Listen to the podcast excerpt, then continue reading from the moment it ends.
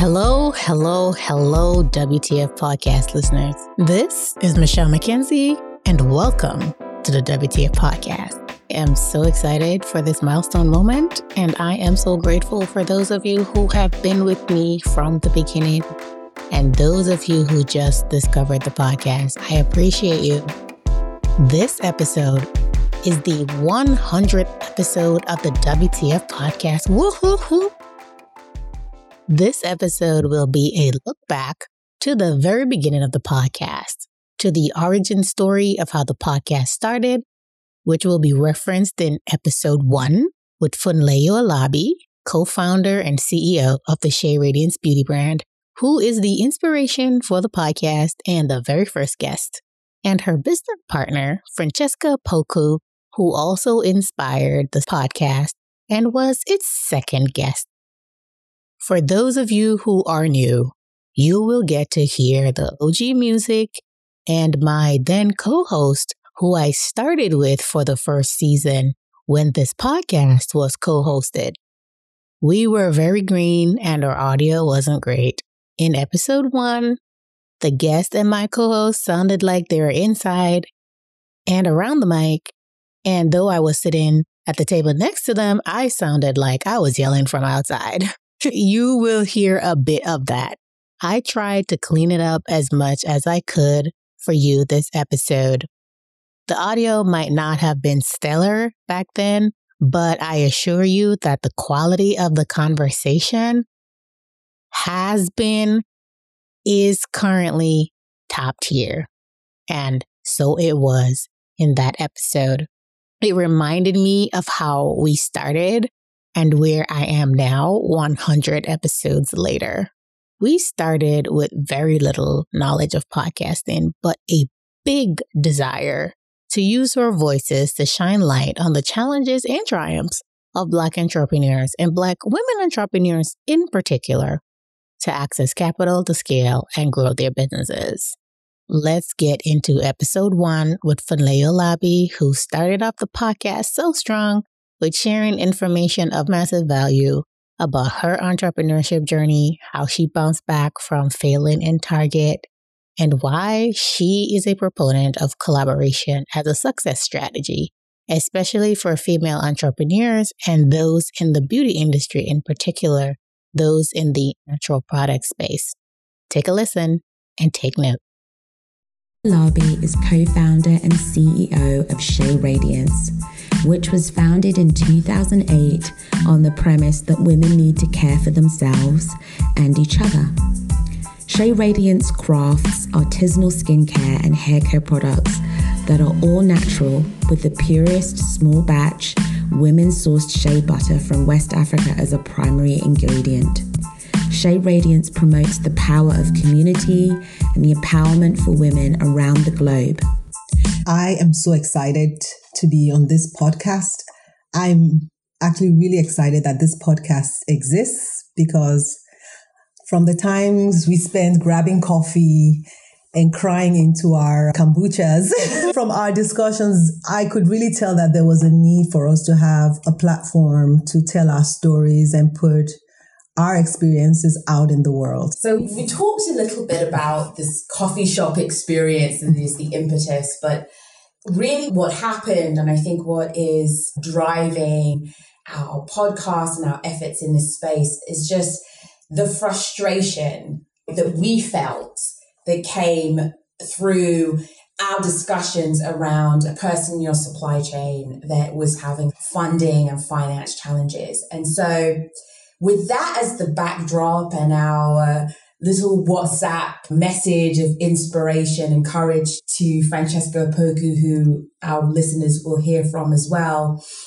Can you set the scene around your personal journey? Because I think there've obviously been some high highs and low lows. And I think just hearing your story and what has brought you to this work would be insightful. What has entrepreneurship taught you?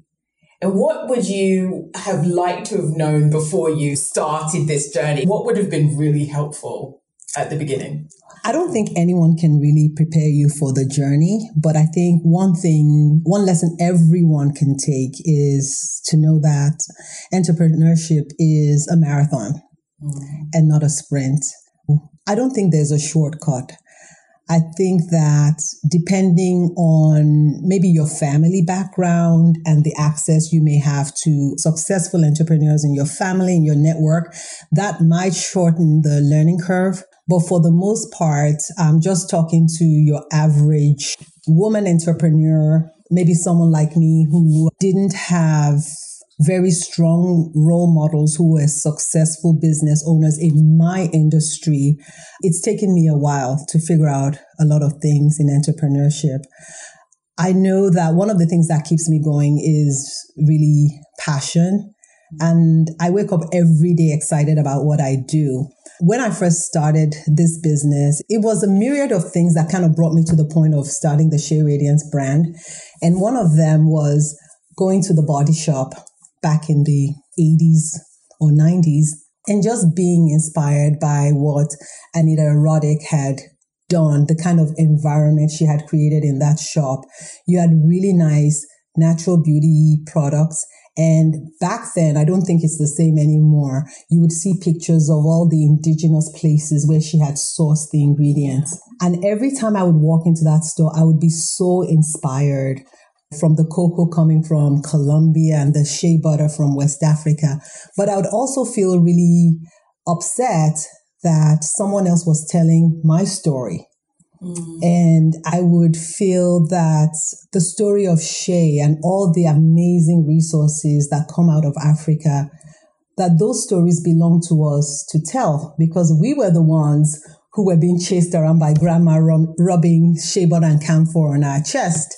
We were the ones who, you know, the lady who put the plaits in your hair used virgin coconut oil and put your head between her legs as she pulled your hair into braids. So we had all these stories, but I just didn't hear them out there. And so part of my passion as an entrepreneur was to bring my unique voice, my unique experiences, my unique interactions with the product and wanting to share that with the world in a way I didn't think anyone else in the marketplace was doing.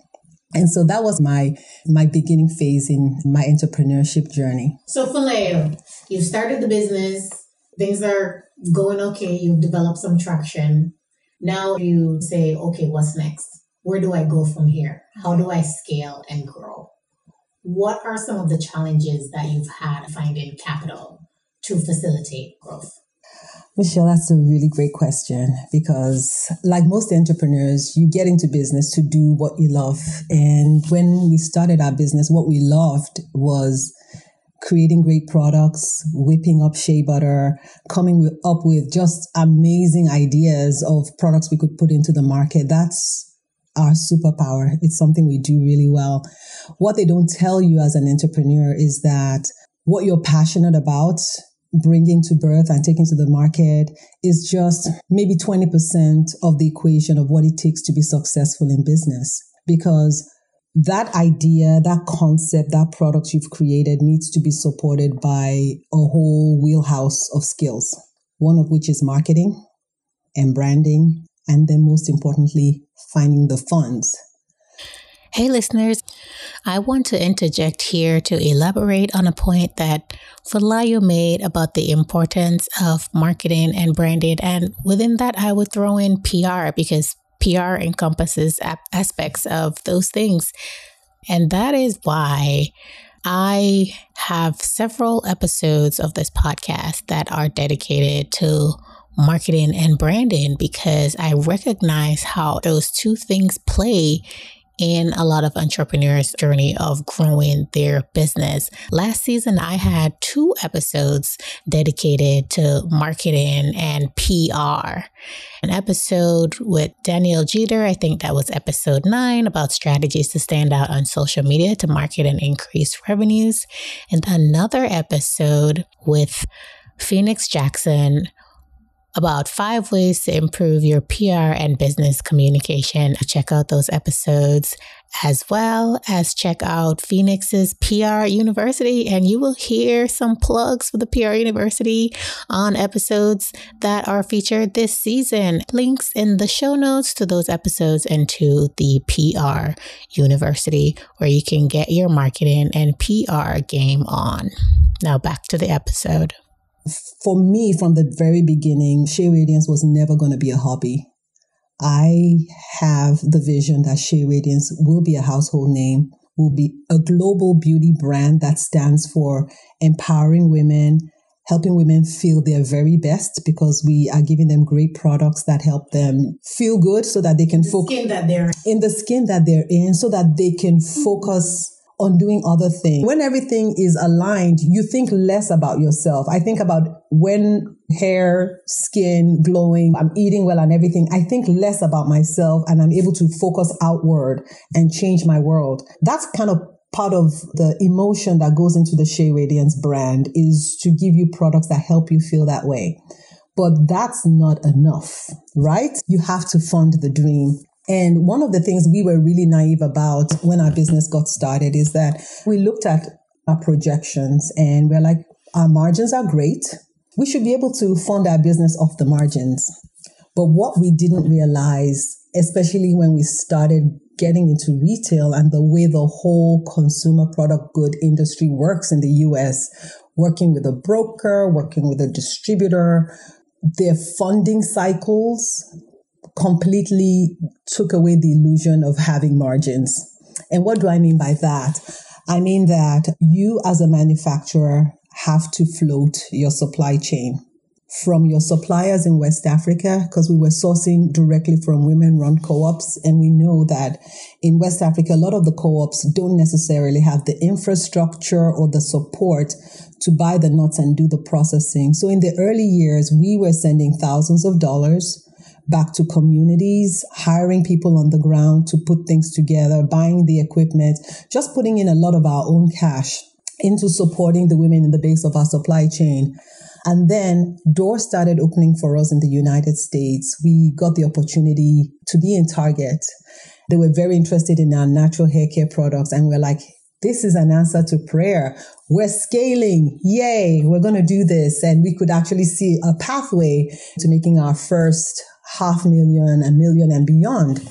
But what we didn't realize was that we were completely overextended and that when you get your products into a distributorship, you may not get paid for 30 to 60 days for the products you've delivered.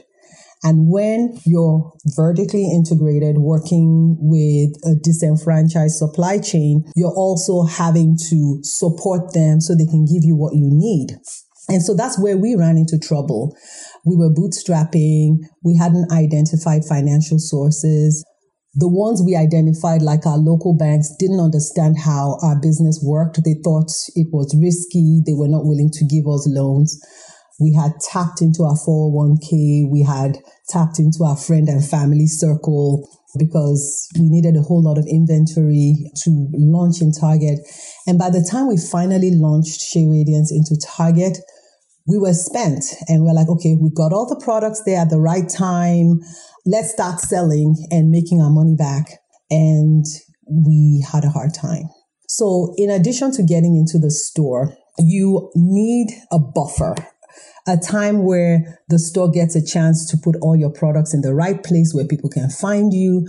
You need to be spending money promoting and letting people know that you're in the store. So you mean a financial buffer? A financial buffer okay. for all the things that can go wrong when they're putting you on the shelf. These are things you don't really know about till you're in it. So you might technically have launched in August, but in some situations, your products might not be literally on all the shelves for another three or four months. These things happen.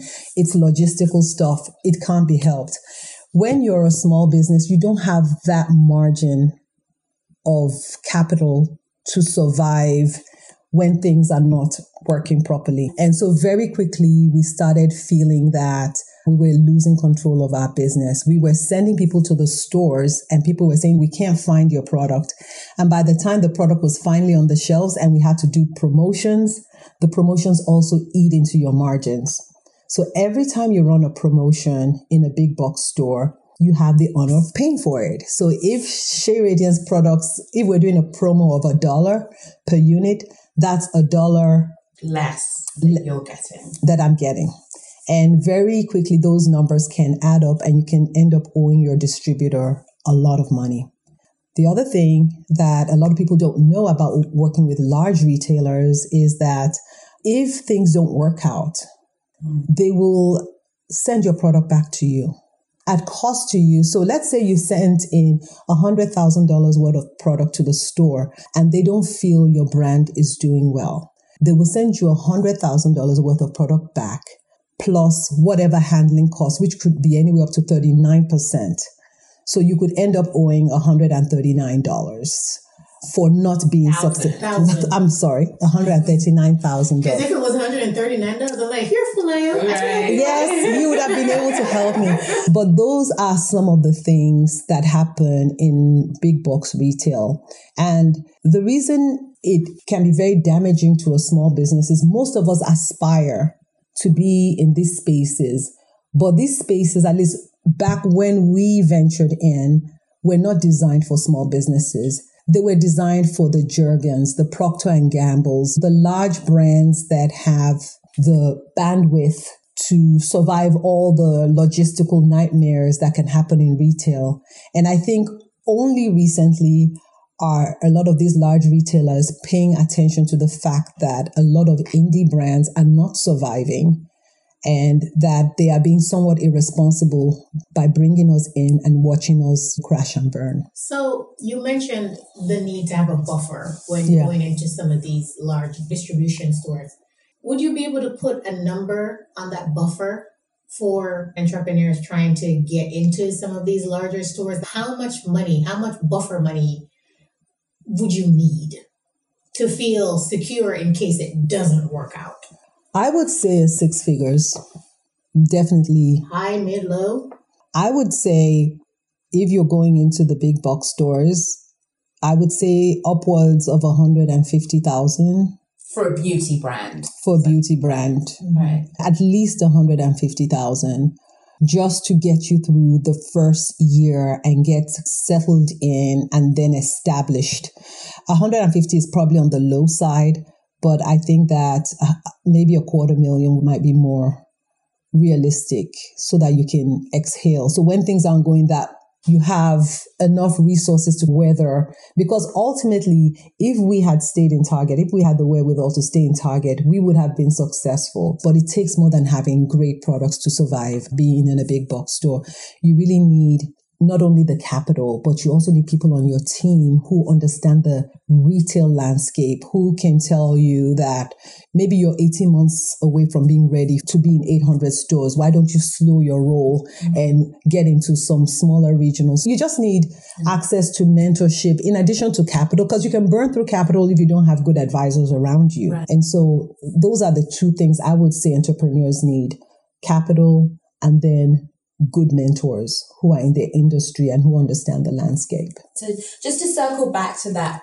quarter of a million that you mentioned, mm-hmm. that would be paying for the that buffer amount is uh, essentially paying for your marketing, paying for the actual shelf space. You don't pay the store, but invariably you're paying for placement. Is that correct? Or it depends. It depends. It depends. So different retailers do different things.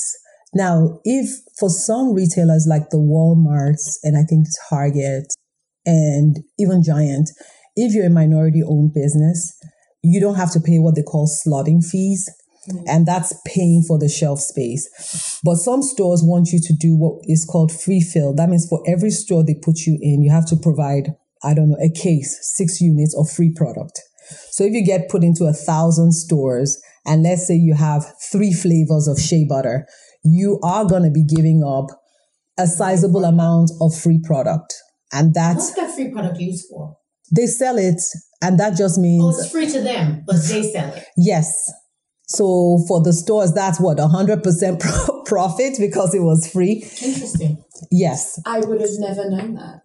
That's really interesting. Yeah. Yes. So you have to factor that into your costs for marketing and promotion and actually having the privilege of being able to play with the big boys. And I think so many people, especially businesses on the continent or indie brands, are always just thinking if I can be a supplier to one of these big box chains, my worries are over. Can you talk a little bit about the relationships that you think have worked well because what you're saying is that there's not only the stresses of what you need to come in up front as the buffer, you also need to be thinking about the buffer you need for your supply chain. So can you talk about maybe some of the big box chains or partnerships or collaborations that you think understand that reality well and maybe are helping indie or small brands grow, scale? So just like you said, when we found out that we were going to be going into Target, and this was back in 2012, so it's been a while. We were very excited, and every brand we're like, God has heard our prayers. this is the big breakthrough. Right. We knew we didn't have a lot of bandwidth. And so the business we had built right up to that point, which was almost maybe close to a quarter million at that point, we literally ignored and said, Target, here we come. Right. Because we didn't have the capacity to handle everything. We figured that we take care of Target, we get established there, we get lots of traction, and we'll come back and take care of everyone else. And that was a huge mistake. Lesson learned. Lesson learned. Mm. So take care of your small businesses.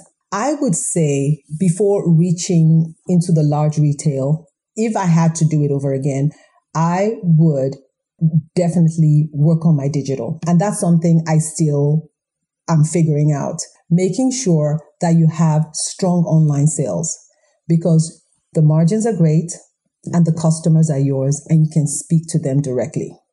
Make sure you have your online, make sure you have your Amazon, make sure you have that cooking. The next thing in terms of being on a retail shelf, because at the end of the day, if you're selling a product, being in a retail store is very validating I know that there are a lot of online businesses who are crushing it and have no retail presence, and that's fine. But there is something to say when people can like physically go into the store and see your product and interact with it. It's kind of confirming. It's yeah. confirming that oh here this I am. A real product. If I order it, this is what I will get. Yes, or that this store had enough confidence to put this product on their shelf. And what we have found over the years that one of our strongest partners have been Whole Foods mm-hmm. market. And the way Whole Foods has supported us as a small brand was actually from day one, where I went in and talked with a local buyer and they brought us into the store. And as the products are doing well, I started like physically taking my shea butter products from store to store and talking to the buyers and putting the product on their hand and just sharing our story with them and connecting with the buyer. And the buyer's like, okay, I have a little room here. I'll put you in there. That whole relationship led us to being, I guess we're a ma- major or minor pl- player in the mid Atlantic region. You can find all our products, nine of our products in all the Whole Food stores in the mid Atlantic. And then after we got into all the mid Atlantic stores, we had opportunity to go to the Northeast stores and we've been very successful with our brand there. And what I love about Whole Foods is that they give you the opportunity to connect with your customers. They actually encourage you coming into the stores to do demos.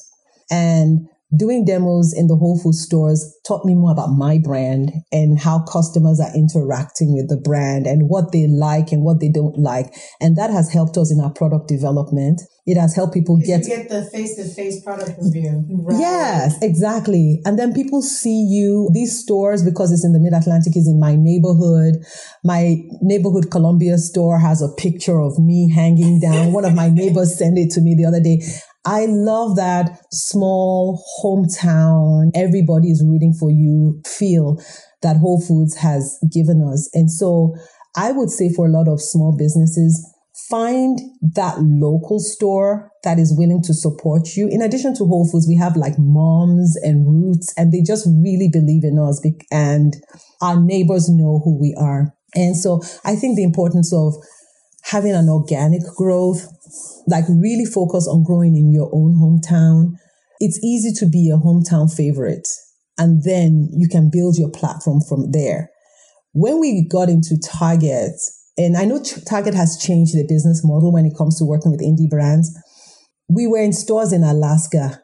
You have to think about if I had X number of dollars, if I can only afford to market in the mid Atlantic region and most of my customers are here, that's money well spent. How am I going to reach someone in Alaska? So that whole, the whole idea about being very focused and the Bible says, do not despise the day of small beginnings. I think for us, we were so excited about rapid growth and just crushing it two years after I quit my job, like target and boom to the moon.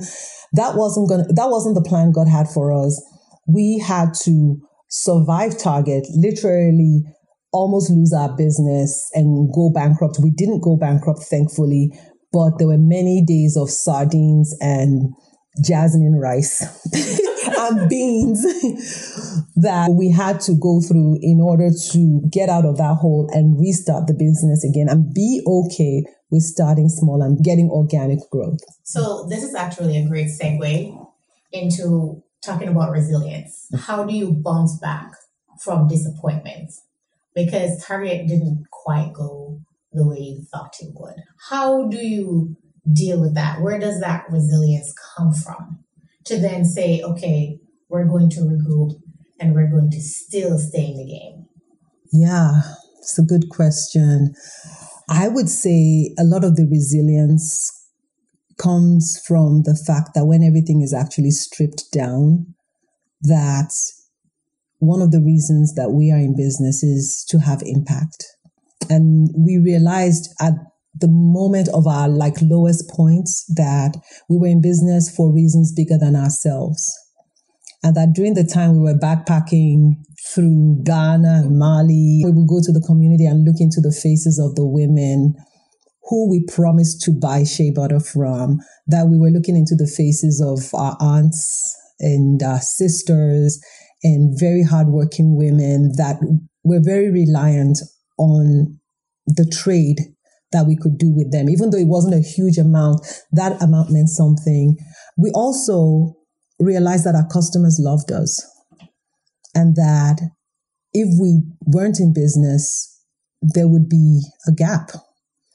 And so we realized that we needed to regroup and that we needed to reprioritize and that we needed to humble ourselves after all the rah rah, we're going into the so big party and everything and just put on our big girl panties and, and start all over again. So it's just figuring out your why and focusing on that as you move forward and also realizing that as an immigrant, as a woman, as people of color, we have to make our own way. That sometimes the roadmap for us is going to be a little bit different, but that's okay. It's okay. You have to be okay with that. That things might seem a little slower, but we're going to get there. What a powerful story Funlayo just told. I think I appreciate it even more now than I did three years ago when we recorded that episode. There's so much value, so many gems, so many hard truths that were told in that story of achievement and loss and resilience and learning and humility. There was just so much there. And if you are listening to this and you are a beauty entrepreneur, you should have gotten quite a bit of value from that conversation. And even if you're not in the beauty space, I am certain that there was plenty there for you. I hope that you were taking some good notes if on nothing else, but the resilience that has to be hard baked into you once you decide to step into entrepreneurship because it's not an easy journey. And to know that it's a game of highs and lows. And sometimes high highs and low lows. And that's just a part of the game. It's not just happening to you, it's happened to lots of others, and it's no reason to get out of the game.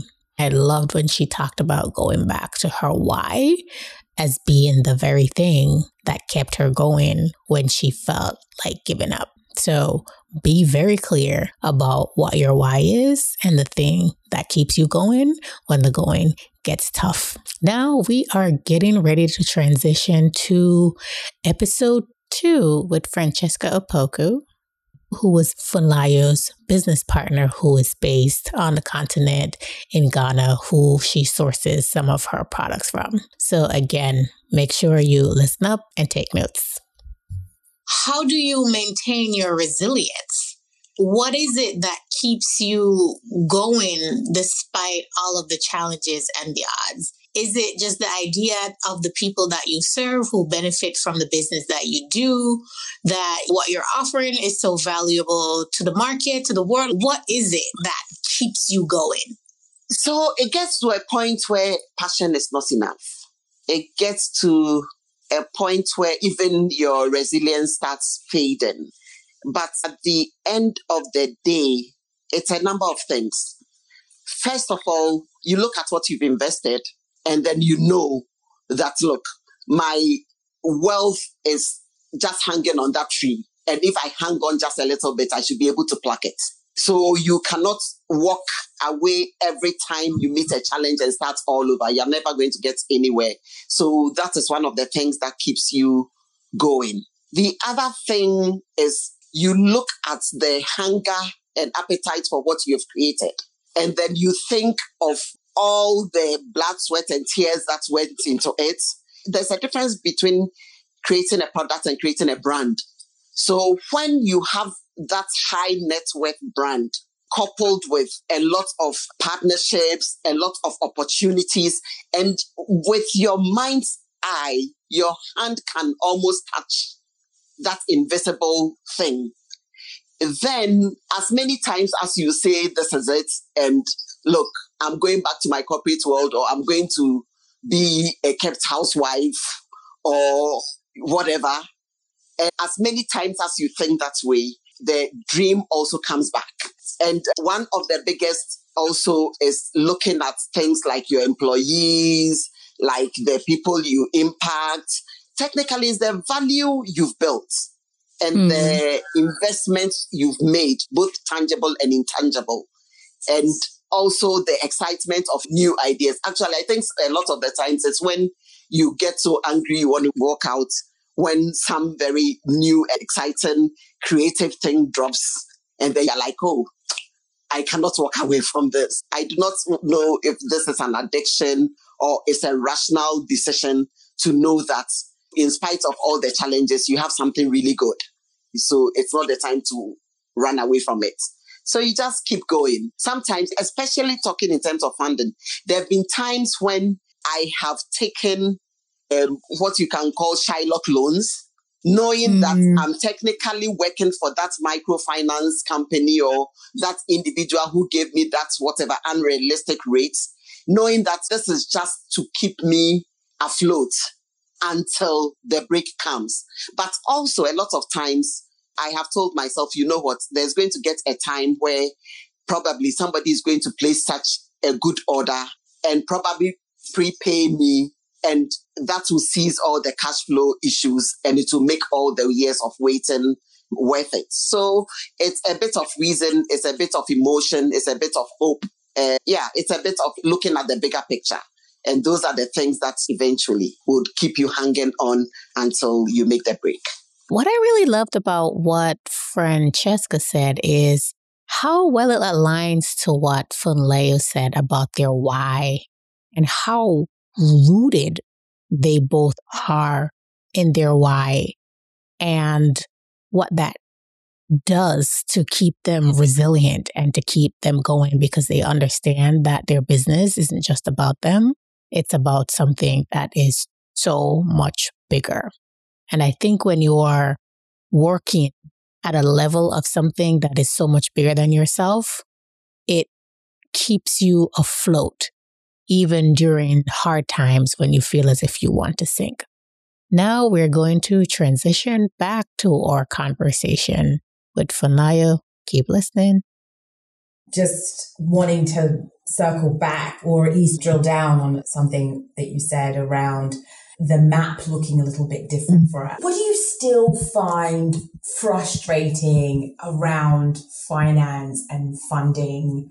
What is it that still frustrates you? Gosh, quite a few things, but I think one of the biggest things is that I will go in and pitch, and people think that's such a cute idea, and that's really sweet, and you're doing a really great thing, but they don't really want to allow themselves to see the business model that we actually have a sustainable business model working with women run entrepreneurs in West Africa and that we're delivering a valuable service here in the US. And for some reason, I don't know if it's bias or they haven't seen enough people like us show up and pitch. I hear people say things like, it's not tech, we don't get it. Mm-hmm. And I know this doesn't just happen for me. I know a couple of times I've watched Shark Tank and seen enterprises with people of color pitching to the sharks, and they also have that blank look like they don't want to get it. Like the lights on, but no one's home. No one's home. And I think the cost of women run enterprises not being fully capitalized is that we're actually depriving the market of some really amazing brands, amazing solutions, amazing services and products that people really need or don't even realize they need till they actually manifest. So there's a net loss for society as a whole when our businesses are not getting funded. And I think that's one of the things that are most frustrated. People are funding things they already know. That is really frustrating. Pivoting just slightly, you've had a relationship with your supply chain partners for decades now. Yes. Um, and one of those supply chain partners is Francesca Opoku from Beauty Secrets. Mm. And what, what I find so amazing is that you're two women with your own beauty brand. She lives in Ghana. And yet you guys find this beautiful way to collaborate and to partner. Can you talk a little bit about a relationship that is somewhat of a sisterhood now but is also a viable, profitable, meaningful relationship and what that means for your business. I tell you what, I said earlier that what success looks like for many of us, women of color from the immigrant community, is going to be completely different from the norm. And the kind of partnership that I have with partners like Francesca is just a testament to that fact that we've figured out how to make things work and everything is based on a true love and respect for what each of us brings to the table, and we leverage that. And one of the phrases that came up at one of our teas, and I think Michelle threw this out there, was collaborate to compete. Exactly. And basically, Francesca and I met at a conference in Mali and we became fast friends. I just loved her aesthetic, her love for things of beauty. She comes from a marketing background. She had her corporate job in Accra and decided to take this crazy plunge into entrepreneurship. And we just found that we had just a very similar desire to bring beautiful things into the market. And I admired what she did. She admired what I did. When she came to the States visiting, we got together in my kitchen. We taught her some of the tricks of the trade in terms of formulation when I would go back to her factory in Accra. We would learn different things. And there was a time she and I were here in the States and we were walking through Whole Foods. And I was like, Francesca, wouldn't it be wonderful if we could work on products together and our products would be in this store? And imagine the impact it would have for your business and my business. And today, the black soaps that she custom makes specially for Shea Radiance are in all the Whole Food stores in the Mid Atlantic and the Northeast region. The way we work, it's not a typical business relationship that is transactional. Mm-hmm. And I found out that what works for me as an entrepreneur, especially since I partner with other women run enterprises in West Africa, it's totally based on relationship it's the kind of relationship that sometimes you get a shipment and maybe something is off. I don't feel I have a recourse to sue or make a big fuss. We just talk about how can we do this better and uh, how can I make sure you have the financial resources that you need. And which is one of the reasons we actually have tea and coffee together. And we're talking with you and Michelle. Do you know anyone who can finance Francesca because if she gets financing, it makes my life easier because that means I have access to the products that I need for my stores without tying up my own capital. So the whole supply chain. So we're inviting in more women to give us the support we need so we can continue to grow our businesses. How would you define the term collaborate to compete if you were to put a definition on it? You and your relationship with Francesca definitely exemplifies it. How would you define it for other people to understand it? I would say collaboration, especially for women and women of color, is leveraging all our strengths. So, as an example, leveraging all our strengths so that we can compete and not with each other, but with the market that is out there. The woman doing shea butter right next to me is not my real competition. It's really what the larger brands can do if they come into our space and try and duplicate what we're doing. And so one of the ways that this ethos has helped me and even opened up my eyes to more opportunities to create collaborations is that I started another company called Dara Beauty Labs. And the whole concept of Dara Beauty Labs is to help women entrepreneurs who are in the beauty space create their own products so they can go do the hard work of branding, marketing, looking for retailers, doing their digital marketing stuff. So in some ways, we might actually be sitting next to each other on a Whole Food shelf, but she is succeeding. There's more of us on the shelf. We're being recognized as a force to be reckoned with. And because we have the experience and we have made all the mistakes when it comes to product formulation and we've nailed down some really great formulas, we can make this available to her. So that's one less worry she has. And she has a better opportunity of succeeding because she's not spending all her time in the kitchen or in the lab trying to develop products on her own. So that's one of the ways we collaborate. We support other women run businesses so they can go out there, take their place and help us also be successful. And that is what's happened with me and Funlayo of Shea Radiance.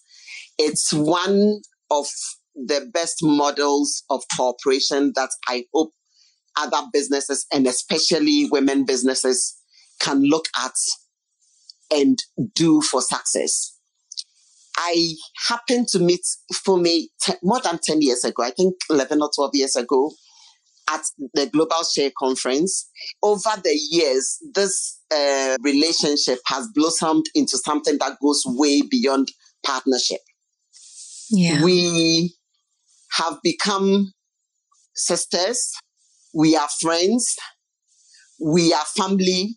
We are business partners who meet either in person from time to time or over the phone and brainstorm and when we start brainstorming, there's no stop. The synergy is just there. We just think alike and understand each other. And I think what has made this possible is the fact that we understand that together is stronger than alone. And so we have delved deep into each other's lives. We have shared tips. We have celebrated successes and we have uh, cried on each other's shoulders and we have jumped many times on hopes that have ended up being false. But the bottom line is that we've ended up working together. And this uh, creates one of the platforms which of which I mentioned in terms of what gives you the hope to continue doing. Because I am in Africa, I have advantages of being here. I have direct access to some raw materials and things that she does not have access to.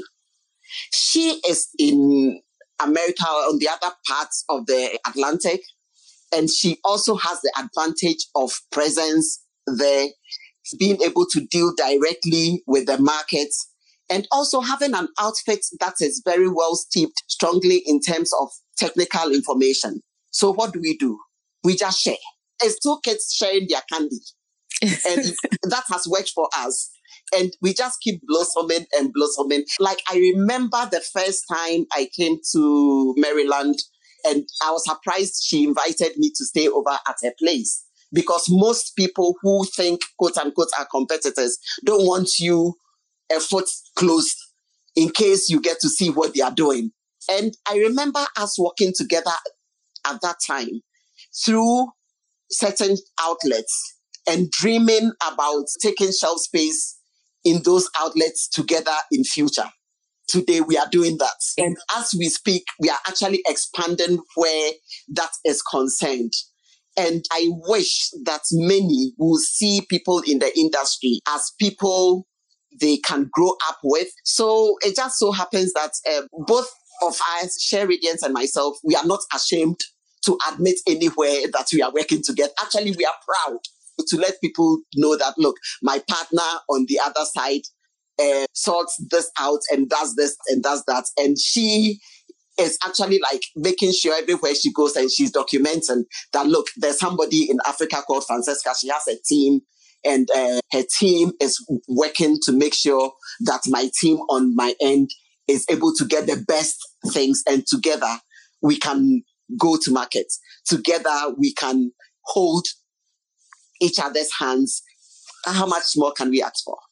I love the idea that there's enough space in the market for everyone. So this idea that these crabs in a barrel mentality, like people need to get away from that. And actually people outside of our community need to get away from it. I know that we were talking to a retailer last year and they were interested in bringing us in, but they said, "Oh, we already have one shea a brand on the shelf," and I was like, First of all, is the name of the shea butter brand you have Shea Radiance?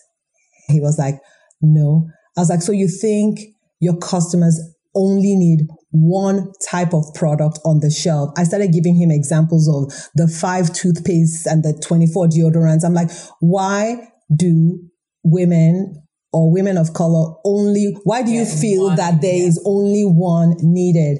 I said, the more brands you bring in that the more brands you bring in, the more customers you're going to bring into the store. Because now they feel like you are serving their needs. They're serving their needs and their needs are so different. You can't just make the decision that you can only bring in one shea butter brand. And I don't know why that is the mindset when it comes to products for people of color. It's like you can only have two or one. Right. Lydia and I were just having this conversation around makeup. Mm. Just fashion fair for or Flori Roberts for, for, black people, and that we could never find the right shades, and everybody looked like they're in their caskets. Yes. Until only quite recently, yes. that there are enough shades to fit every color in the rainbow. Exactly. And it's the same with hosiery. It's the same with shapewear. It's the same with nude. I think again, we just need to be thinking about choice and about abundance. Abundance. I think that's the key. And even if we were selling the same product, the mere fact that you, Lydia, are putting it in front of a customer and I'm putting in front of a customer, they're going to come for us for different reasons. And I think the brands that are going to be truly successful are those who are able to articulate what makes them different. What makes you, the more of me that I bring into the Shea Radiance brand, the easier it is for my customers to find me. Wow. Are you guys still with me? There was so much to unpack. I swear these two are shea butter twin flames. They are kindred spirits, sisters in arms, and it's just beautiful to witness this relationship with women in business, I claim credit for coining the term collaborate to compete, but they defined it. It's not about competing with each other, but how do we work together to compete against a system that's bigger than us so that we can win together? There is abundance. There is enough space for all of us to win. Instead, collaborate as a success tool. I just love that message so much. And I hope that is an important thing that you take away from this episode. I think there is an African proverb that says, if you want to go fast, go alone. But if you want to go far, go together. And these two have definitely gone far together. So cheers, collaboration over competition all day every day. Keep listening to find out how you can support Funlayo's Shea Radiance brand and Francesca's Beauty Secrets brands. I know that since this was recorded, they have expanded into even more stores. I think they're in Wegmans now, they're in Giant stores, they are all over the place. So keep listening to find out where you can support them. You can find us at Whole Foods, where you might find me in the flesh doing a demo slathering shea butter on everyone's hands. You will find us in your giant food stores in the mid Atlantic. You can typically find us in most independent natural stores in the mid Atlantic and Northeast region. Such as Mom's Organic, Yes Markets, Roots, and many more. If you go to our website, website and buy directly, I have more products on my website than I do in the stores. SheaRadiance.com. Please like us on Facebook and on Instagram at Shea Radiance. You can also find us on Amazon. Francesca can be found at Beauty Secrets USA. That's her website. Her Instagram is Beauty Secrets USA as well. And her Facebook is Beauty Secrets Africa. She can be found in all of those places. Amazing product. Thank you for rocking with me on the trip down memory lane. How I started, where I am now, and celebrating this 100th episode with me. For the next season, I will be doing more of a look back season. So I will be repurposing episodes that I've already shared and adding new perspectives. If you're new to the show, it's an opportunity to engage with some of the older content in a new and reimagined way. So I'm very excited about that.